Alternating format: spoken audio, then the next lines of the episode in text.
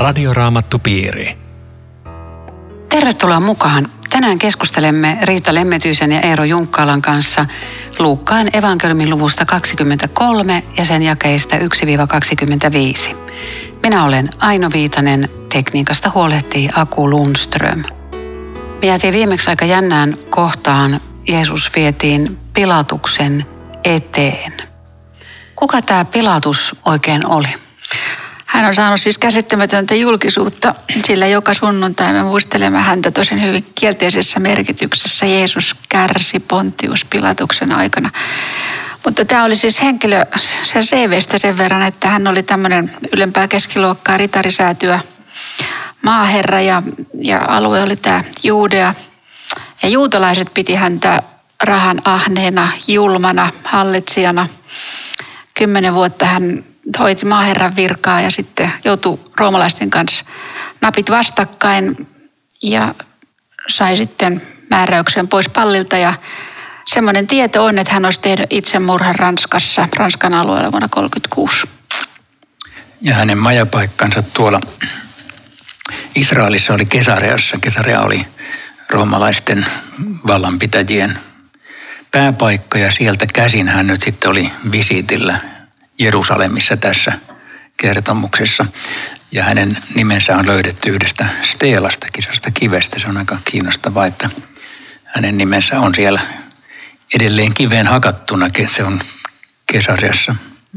Voisiko se olla siinä, joka pyhä kun luetaan, niin voisiko se olla tämmöinen historialliseen äh, niin kuin kytkökseen liittyvä ilmaisu että Pontius Pilatuksen aikana. Voihan sen olla, että jonkun muunkin aikana. Joo, että... kyllä. Nimenomaan tästä, tästähän on kyse siinä, että se kytketään mm. selkeäseen historian henkilöön. Niin, mutta kyllä. eipä tämä mies tiennyt, vaikka hän yritti sitten pestä käsensä, kätensä koko jutusta, miten heikosti se onnistui se käsienpesu, koska näin. Yle, yleensä Pilatuksesta puhutaan hirveän negatiiviseen äh, sävyyn ja, ja totta kai hän, hän pesi käteensä ja sitten kansa sai huutamalla tahtonsa läpi, mutta hän yritti eri tavoin, monin eri tavoin, että Jeesusta ei oltaisi tuomittu, koska kyllähän hän näki, että Jeesus oli syytön ja viaton kaikkeen siihen. Käykö sun sääliksi vähän pilatusta vai? Mä, mä tein se jotenkin symppaan tota pilatusta ja sitten sen vaimokin näkee unen ja siinä on koko perhe semmoisessa kovassa ristitulessa, että älä nyt tee sille miehelle mitään, että mä oon kärsinyt yöllä yöllä sen, sen takia paljon. Ja ensinhän se sanoi, että en mä löydä tästä mitään vikaa. Sitten se lähettää se Herodeksen tykö. Sitten kun se ei auta, niin, niin sitten hän sanoi, että no mä vähän ruoskitutaan sitä ja no sekään ei auta. No, no sitten hän laittaa siihen parapaksen murhamiehen, no kumman te nyt valitsette. Ja sitten kun ei mikään auta, niin sitten hän lopulta niin kuin taipuu, mutta kyllä hän niin kuin yritti. Eikö? Siis multa tämä mies ei saa sympatiaa eikä, eikä, eikä Aha, positiivista palautetta. Älä viitti. Mä, mä, ei, siis, hän, hän on, hän on tätä mahtimies noin ulospäin, mutta heikko, todella heikko. Tässä virassa ei ole selkärankaa ollenkaan. Hän tajuu kirkkaasti, että Jeesus on syytön, mutta sitten on pakko tämmöiseen pienempään aluehallintoon turvautua, että Herodes tuomitse sinä, niin mun ei tarvitse kuitenkaan tehdä tätä lopullista päätöstä sitten tajuaa, että on syytön, mutta kuritetaan yhden kerran, eli ruoskitaan syytöntä Jeesusta, ruoskitaan, ruoskitaan toinen kerta vielä syytön Jeesus. Siis ei kuulkaa, ei, ei tämmöinen Joo, ole oikeustieteen. kuule, kuule, hän sanoo tuossa jakeessa neljä, en voi havaita tämän miehen syyllistyneen mihinkään rikokseen. Jakeessa 15, eli join Herodes, sillä hän lähetti miehen takaisin mm. meidän eteemme. Mm. Ei hän ole tehnyt mitään, mistä seurasi kuolemantuomio. Minä päästän hänet vapaaksi, kun hän ensin olen antanut kurittaa häntä. Että kyllä se niin kuin kyllä se yrittää, että ei ole varmaan helppo olla siinä. Kuule Riitta, jos kanssa rupeaa nyt huutamaan ja mellakoimaan sulle ja eh, sanoo niin kuin jotakin, niin, niin säkö et taivus siihen? No se onkin hyvä kysymys sitten, koska täällähän käytetään huutoterroria. Niin, niin. Mutta, mutta tota, kyllä tämä mies oli heikko oikeuslaitoksen edustaja, koska selkeästi Jeesus oli syytön ja kuitenkin hän hakkasi ja ruoskitutti ja antoi sitten juutalaisten käsiin. Mutta että ennen kuin mennään nyt vielä tähän, tähän miten kaikki etenee, niin, niin nämä juutalaiset on myöskin aika ovelia, koska tässä Kyllä. tämä taktiikka muuttuu täysin. Nyt ei puhuta enää Messiasta yhtään mitään. Nyt pitää saada Jeesus poliittiseksi ongelmaksi. Sillä mm. yritetään ratsastaa, koska... Eli selvennetään kuulijoille, mistä Jeesusta ensin syytettiin? Mikä oli se ensin, ensimmäinen syytös? Niin no tässä jakeessa kaksihan sanotaan, että me olemme todenneet, että tämä mies johtaa kansamme harhaan. Hän kieltää maksamasta veroa keisarille, joka tämä oli nyt tietenkin semmoinen... Tämä oli se poliittinen juttu. Poliittinen juttu, mm. joka vetosi Pilatukseen ja väittää olevansa Messias kuningas, joka myöskin on varmaan tällainen ikään kuin Roomaa vastaan, että hän on nyt vähän niin kuin keisarin kilpailija tässä. Eli tästä tehdään tämmöinen niin kuin poliittinen agenda paljon enemmän, vaikka se oli uskonnollinen alun perin tämä viime kerralla puhuttiin tästä, oletko sinä Messias tai Jumalan poika. Hmm. Ja Pilatus pelkäs näitä syyttäjiä siksi, koska keisarin valtaistumella istui semmoinen vainoharhainen keisari kuin Tiberius. Ja juutalaiset oli tunnettuja siitä, että jos he ei saanut tahtonsa läpi, niin he saattoi kirjoittaa keisarille tai matkustaa itse Roomaan. Ja hän pelkäsi, että jos hän nyt tekee tällä taktisen virheen, niin hän joutuu pallilta ja keisari on epäsuosiollinen hänelle. Eli tässä oli monenlaisia etuja, mitä varjeltiin ja, ja, ja ka- kaiken kaikkiaan niin hän oli erittäin hankalassa tilanteessa, se on ihan totta. Mm. No siis kansahan sai huutamalla tahtonsa läpi. Käykö aina yhteiskunnassa niin, että kansa saa huutamalla? Eikö meilläkin ole tänä aikana paljon esimerkkejä siitä ja asettaako tämä haasteita myös seurakuntaan, että kansa saa huutamalla tahtonsa läpi? Kyllä mä tänä päivänä ajattelen, että ihmiset saa usein sellaisessa kuplassa, että ne ikään kuin kuuntelee vaan samanmielisten mielipiteitä, jolloin tulee tämmöisiä huutoäänestyksiä ja, ja tuntuu siltä, että kaikki ovat tätä mieltä – vaikka ne on vaan pelkästään siinä, siinä omassa kuplassansa. Tähän, tähän näkyy monessa asiassa. Että kyllä tämä, tämä ilmiö, mikä tässä on, niin se, se ei ole mitenkään kovin epätavallinen, että joku pystyy agitoimaan kansan yhtäkkiä saamaan niin kuin samanmieliseksi ja huutamaan, koska harva tästä kuulijakunnasta Jeesuksesta tiesi niin tarkkaan, että tässä nyt ollaan tekemässä hirvittävää vääryyttä, vaikka epäilemättä siellä on täytynyt olla joukossa niitä – jotka Jeesus on parantanut tai muuta, että, mutta niin, niin. Ne, mut ne ei saa nyt ääntään kuuluville ainakaan tämän kertomuksen mukaan. Mm. Ja tämä syyte on, että Jeesus tota, olisi villinnyt kansaa ja sitten tä, Galileassa aina tänne Juudean saakka. Siis olisiko tässäkin tämmöinen piiloviesti, kun se selotti liike, hän lähti Galileasta liikkeelle, eli vähän yritetään niin kuin heittää sitäkin varjoa Jeesuksen päälle, että hän on tämmöinen Rooman, Rooman kapinoitsija. Että tota, tässä on siis todella kova yritys, mutta, mutta Pilatus tajuaa, että, että nämä on, syytökset ei pidä paikkaansa. Nyt mä esitän teille tosi hankalan kysymyksen. Jeesus vastasi Pilatukselle, mutta ei Herodekselle. Ja minkä takia, siis Pilatus vielä sai niin kuin tämmöistä responssia tavallaan Jeesukselta ja, ja antautui keskusteluun, mutta Herodes ei saanut enää mitään. Ja sä kirjoitat sun oppaassa, Eero, että hänen etsikkoaikansa oli ohi. Mä yhdessä ohja, aikaisemmassa ohjelmassa kysyin, että onko ihmisillä etsikkoaikoja ja Riitta sanoi, että, että ne ei lopu koskaan, että ihminen, ihminen voi koko elämänsä loppuun asti kääntyä Jeesuksen puoleen, niin nyt kuitenkin sä kirjoitat siinä oppaassa, että, että Herodeksen etsikkoaika oli ohi. Joo, sä vedät mut tilille tästä. Tota, Tämähän on kyllä kiinnostavaa oikeastaan, että se äsken vähän sympatiseerasit Pilatusta, mutta Herodesta voisi myöskin sympatiseerata, koska hän 9. Äh, luvun 9. jakeen mukaan Luukkaassa sanoi, että hän halusi nähdä Jeesuksen ja etsi tilaisuutta siihen. Eli hän on vielä sympaattisempi henkilö kuin, kuin Pilatus näiden tekstien mukaan. Ja tässä hän ilahtui kovasti nähdessä Jeesuksen. Joo, toi on oikea kysymys, minkä sä teet, että miksi kummassa Jeesus ei siis Herodekselle vastaa mitään, koska Pilatuksen kanssa sentään käy jonkinlaisen dialogiin. En tiedä. Ja se, se että etsikkoaika ohi, niin se, se on tavallaan semmoinen päätelmä näistä, että jos Jeesus vaikenee, niin ilmeisesti ihmisen mahdollisuudet ovat silloin ohi.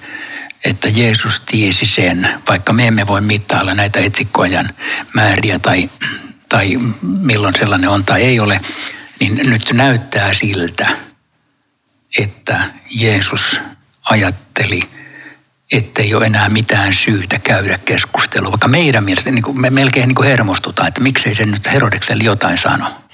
No nyt joku kuulija voi ajatella, että hänestä tuntuu, että Jeesus ei vastaa hänelle. Vaikka hän haluaisi kohdata Jeesuksen. M- miten sä sitten vastaat tämmöiselle henkilölle, joka kaipaa, mutta onks, voi, hän voi pelätä, että hänen etsikkoaikansa on ohi? Joo, ei, se pelko ei, ei kyllä todista sitä, että näin olisi, koska sehän on ihan selkeä todistus kaikessa evankeliumissa, missä ihminen kaipasi sielun hoitoa, missä hän halusi jotakin Jumalan sanaa oman elämänsä tilanteeseen, niin Jeesus ei ikinä vaiennut tämmöiseltä, joka halusi kääntyä hänen puoleensa ja tarvitsi apua. Ja jos Herodes olisi kaivannut Jumalan sanaa oman elämänsä pattitilanteessa, missä hän on, hän olisi sen saanut. Mutta tässä käy ihan selkeästi ilmi, että Herodes halusi tyydyttää omaa uteliaisuutta. Ja, ja kun hän ei sitä ihmettä sit saa kokea, niin hän tekee Jeesuksesta narrin, että saa säilyttää omat kasvonsa tässä jutussa. Että kyllähän se kertoo, miten syvä halveksunta siellä pohjalla oli. Mutta no, nyt sitten on pakko esittää tähän vielä semmoinen jatkokysymys, että eikö me kaikki ole uteliaita? Eikö me kaikki haluttaisi nähdä Jeesuksen ihmeitä? Mutta kato, Herodes oli ollut väkevässä Jumalan puhuttelussa, todella väkevässä. Johannes Kaste oli tullut useamman kerran hänen luokseen ja kertonut, avannut kirjoituksia ja kertonut, että on olevassa Jumalan karitse, joka ottaa pois maailman synnin. Ja, ja sitten hän sen tanssitytön takia lyö siltä pään poikki. Niin siis hän, hänellä oli todella etsikkoaika ja aina missä Jeesus liikkui, niin hän olisi voinut tulla Jeesuksen luo ja sanoa, että mäkin tarvitsen sanaa sinulta. Mutta se, että Jeesus tässä vaikenee, se on, niin kuin Eero sanoi, se on, se on tuomion merkki ja se on hirveä tilanne. Mutta ei sitä tarvitse pelätä, koska se on just se merkki, että Jumala puhuu. Joo, ja kun sä aina kysyit, että eikös me kaikki niin kuin haluta nähdä merkkejä tai, tai ihmeitä tai jotain tällaista, niin, niin mä vastaan, että kyllä, kyllä – ja tässä mielessä me, me ollaan kaikki vähän niin kuin Herodiksi ja pilatuksia, eli meidän pitää valvoa siinä kohdassa, että me ei sitten syyllistytä siihen, mihin he syyllistyivät. Eli tämmöinen synnillinen taipumus torjua Jeesus tai pitää häntä pelkänä ihminen tekijänä, se on kaikissa meissä.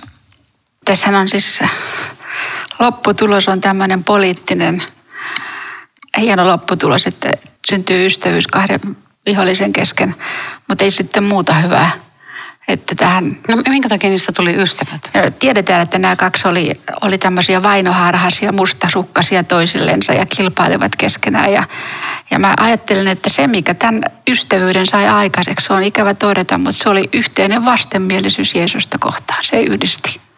Näin, näin se kum, kummatkin pelkäs oman asemansa puolesta. Kyllä, niin... ja.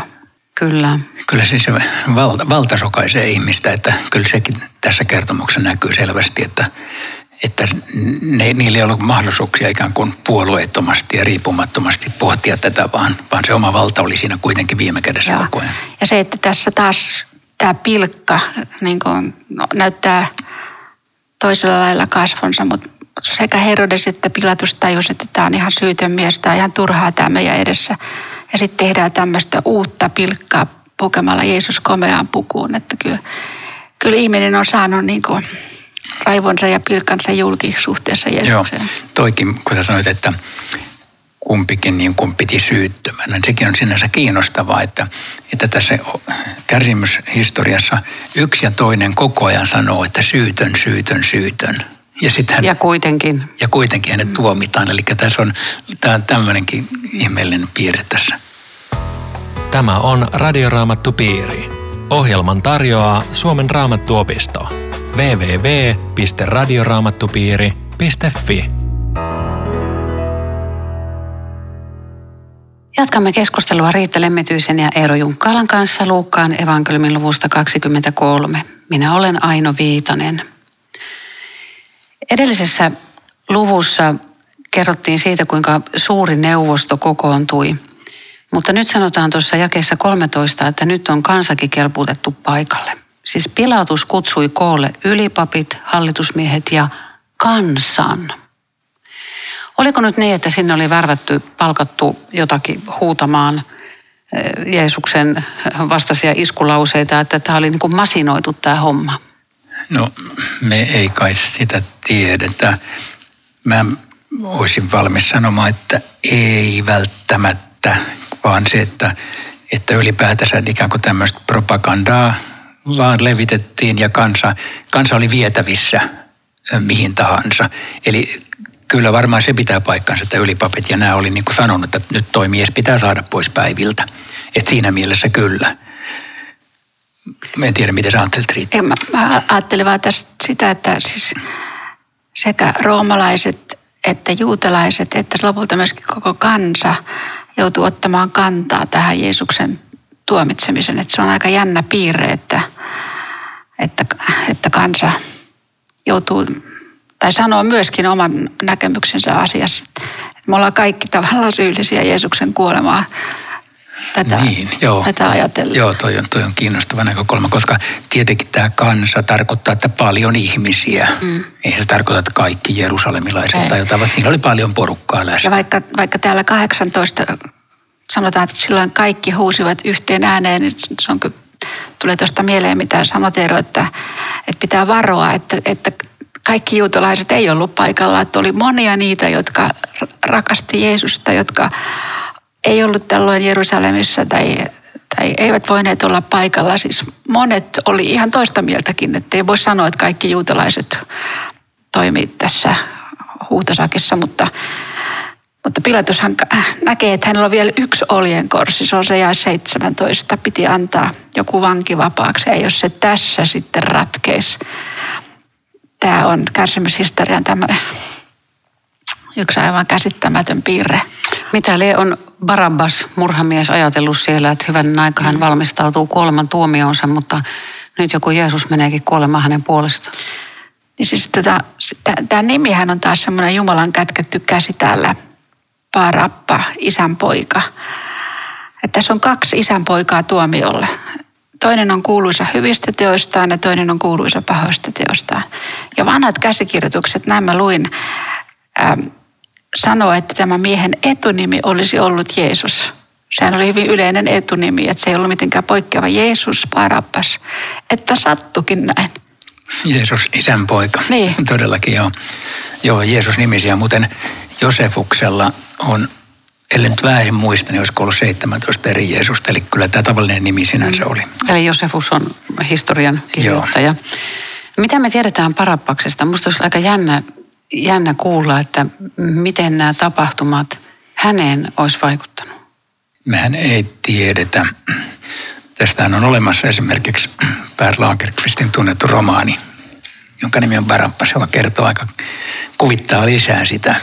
Tämmöinen ihan täysin fiktiivinen. Nimenomaan fiktiivinen, joo. Mutta, mutta sinänsä kiehtova, koska totta kai sitä ihminen miettii, että mitä se vaikutti häneen tämä kertomus on äärettömän puhutteleva juuri siksi, että siinä, siinä tavallaan niin kuin me ollaan kaikki siinä samassa tilanteessa, että niin kuin tultiin Parapalle sanomaan, että sä oot vapaa, sun puolesta kuolee joku toinen. Niin, niin samassa, tai siis symbolisessa merkityksessä me olemme kuolemaan tuomittuja omien syntiemme takia. Nyt meille sanotaan, että olet vapaa, sun puolesta kuolee toinen. Että et jokainen meistä on niin kuin Barabas – hyvin selvästi juuri, juuri niin kuin tässä kertomuksessa tämä henkilö.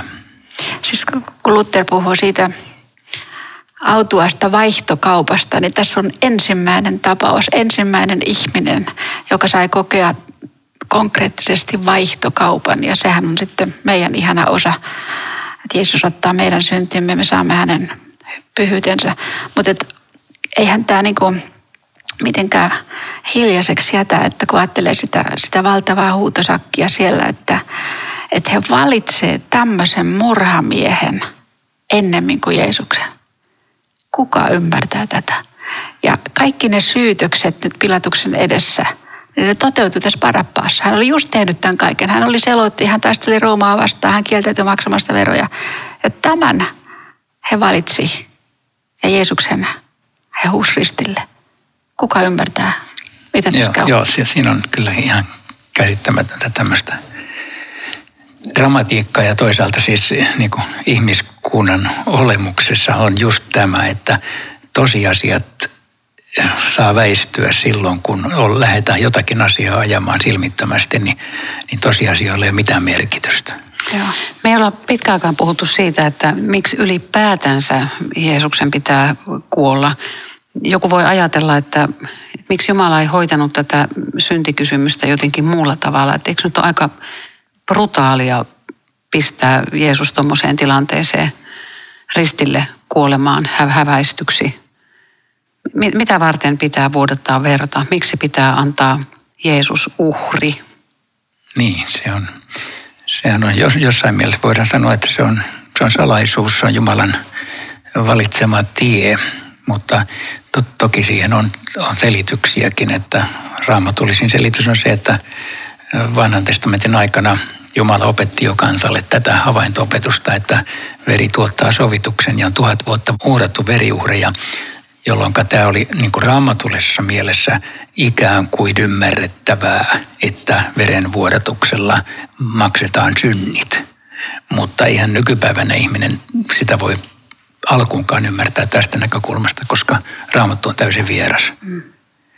Mutta voisiko sanoa näinkin, että, että jos olisi ollut joku toinen, joku helpompi, joku inhimillisempi tapa, niin toki Jumala olisi sitäkin voinut käyttää, mutta ei ollut muuta. Sy- siis tästä tulee niin ainakin se, että synti on niin, se on niin järkyttävä asia, että me ei tajuta sitä. Mutta kun se ylhäältä päin valaistaan ja Jumalan pyhyys sitä katsoo, niin ei ollut muuta tietä kuin uhrin tie. Ja, ja sitten, että tämä oli roomalaisen käytännön mukaan kaikkein julmin tapa tappaa. Juutalaisen ajattelun mukaan oli Jumalan kiroama se, joka kuolee ristillä. Eli voidaan ajatella, että Jeesus äh, ikään kuin kulki kaikilla kriteereillä mitattuna niin alas ja syvälle, että kukaan ei voi olla alempana eikä syvemmällä eikä huonommassa elämäntilanteessa. Että hänen, hänen piti ikään kuin kulkea pohjaan saakka, jolloin tämä ristin kuolema on, on ainakin sitä. Tuo oli erittäin hyvin sanottu. Siis me, me voidaan aina vaan niin mykistyä tässä, että Jeesus oli tähän valmis. Hän tietoisesti valitsi tämän tien ja kesti ja kärsi kaiken. Ja jos hän olisi silloin kysytty, että Jeesus, miksi sä teet, niin hän sanoisi, että rakkaudesta sinun lopulta. Jos Pilatus olisi pystynyt pitämään päänsä, ei olisi välittänyt siitä kansan, kansan huudosta, niin siellä olisi varmaan syntynyt mellakka. En tiedä, olisiko hän menettänyt sitten paikkansa, mutta joku, joku muu olisi sitten kumminkin lynkannut Jeesuksen. Niin, meidän on, on niin kuin vaikea pohtia, että mit, mitä vaihtoehtoja ikään kuin olisi ollut, koska me nähdään nyt historian kulku tämmöisenä kuin se on tapahtunut. Että, että me nähdään tässä siis sekä Jumalan sallimus että myöskin siis se, että, että nämä on historiallisia faktoja. Että sekin on kiinnostavaa, että esimerkiksi juutalaiset tänä päivänä, juutalaiset tutkijat, jotka eivät ole siis, eivät pidä Jeesusta Messiaana eikä Jumalan poikana – niin ovat yksimielisiä siitä, että Jeesus on ensinnäkin elänyt ja sitten hänet on tapettu ristiin naulitsemalla noin vuonna 30 Jerusalemissa. Eli tämä on, tämä on fakta, että hänen, hänen piti tämä tie joka tapauksessa kulkea, hän on sen kulkenut.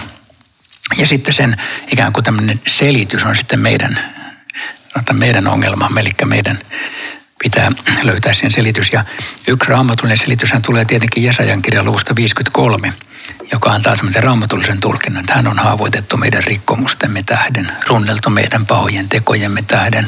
Rangaistus oli hänen päällänsä, että meillä olisi rauha ja hänen haavoensa mm. kautta me olemme parannetut. Eli tämä raamatullinen linja on aika, aika kirkas sieltä, sieltä vanhasta testamentista alkaen. Että oikeastaan nämä kolloilevat ylipapit, ne oli kyllä lukenut sen kohdan moneen kertaan, kun Jesaja luetaan synagogassa, että ei tämä ihan vierasta heille ollut, mutta mutta, ei ne tässä vaiheessa sitä tajunnut, kun ei opetuslapset ei, tajunnut. Joo. Ei sitä tajunnut kukaan yhdistää ei. tässä vaiheessa. Jesaja 53, se tuli vasta myöhemmin se joo. oivallus. Tämä 23 päättyy, ja että huutonsa voimalla he saivat tahtonsa läpi. Eli on terrori-iskuja, jotka tehdään pommein ja sitten on terrori-iskuja, jotka tehdään huutamalla. Tämä jotenkin järkyttävä lause. Ja nyt palataan aina siihen pilatukseen miksi, miksi hän ei multa pisteitä saa, että, että sen verran heikko mies se oli, että huutonsa voimalla tuli tämä lopputulos, vaikka hän tajus tuomarina, että se on väärä. Mutta sitten hei, tämä on vielä tämä 25 enemmän kuin puhutteleva. Hän vapautti sen miehen, jonka he halusivat miehen, joka oli vangittu murhan tähden, mutta Jeesuksen hän luovutti heidän valtaansa. Eli oikeastaan jokaisen kristityn pitäisi nähdä siinä parappaassa oman itsensä. Että me ollaan kaikki tavalla tai toisella tehty Jumalan tahdon vastaan ja ainakin sanallisesti murhattu ja tehty pahaa ja ollaan vapaita Jeesuksen tähden. Mulla tulee tästä kyllä semmoinen assosiaatio ihan meidän ajan kirkollisiin keskusteluihin ja, ja siihen, että, että monet vallassa olevat, joilla, joilla olisi tilaisuus sanoa, miten, miten Jeesus opettaa ja mitä Raamattu opettaa, niin, niin kuitenkin sitten kansan huudot saavat heidät muuttamaan kristin oppiakin. Että rohkeneeko tämmöistä sanoa ääneen? Ei. no joo, kyllä varmasti toi ongelma on aina, aina ollut olemassa, että, että on, on kiusaus luistaa Jumalan sanasta. Ja, ja ehkä nimenomaan valta helposti voi pimittää sen näkökulman, että mikä, mikä on, on raamatussa ihan selvästi. Kyllä, kyllä mä tämän aina huolen sille jaan, että et, et, tota, tässä, tässä kertomuksessa näkee, niin kuin mikä valtava voima on yleisellä mielipiteellä. Jos se tuodaan julki sopivassa tilanteessa ja sopivalla tota, volyymilla, niin se saa järkyttävää lopputulosta. Että tota, kyllä, nyt mä menen taas pilatukseen, mutta siis mähän on ihan samanlainen pelkuri kuin pilatus, jos ei Jumala pidä totuudessa ja anna voimaa. Koska kyllähän yleinen mielipide, se on, se on väkevä tekijä itse kunkin elämässä, mitä minä valitsen, mitä minä opetan. Et, et jo, jokainen tarvitsee tässä tukea ylhäältä pysyäkseen totuudessa, mutta tämä on, on merkittävä tekijä tämän ajan elämässä myös. Joo, tuo on varmaan yksi nyt tämän, tämän tekstikohdan opetus meille, että, että me ei niin kuin suunnattaisi yleisen mielipiteen mukaan ajatuksiamme, vaan, vaan Jumalan sanan mukaan. Ja toi oli hyvä, mitä sä Riita sanoit, että samalla kun me ikään kuin mielellään nähdään no, niitä muita, jotka myötäilevät yleistä mielipidettä, niin kun käännetään omaan sydämeen sormi, niin tota, sama kiusaus on joka päivä siellä. Radioraamattupiiri. Aika menee niin nopeasti. Kiitos ystävät jälleen mukana olosta. Keväällä 2021 tällä ohjelmapaikalla tiistaisin Radio Dayssä lähetetään Radioraamattupiirin toiveuusintoja menneiltä vuosilta. Sinulla on mahdollisuus vaikuttaa näihin ohjelmiin. Minkä raamatun kirjan uudesta testamentista toivoisit kuulevasi? Lähetä toiveesi osoitteella aino.viitanen at sro.fi. Rukoiletko Riitta? Herra Jeesus, me kiitämme sinua siitä, että olet tähän kaikkeen valmis. Me näemme oman arvomme, että näin rakastit meitä ja kuljit tämän tien loppuun asti. Me kiitämme autuasta vaihtokaupasta, että osa, joka minulle kuului, sen sinä otit, jotta minä olisin vapaa ja saisin kerran päästä taivaaseen. Kiitos tästä käsittämättömästä hyvyydestä. Amen. Radioraamattupiiri. www.radioraamattupiiri.fi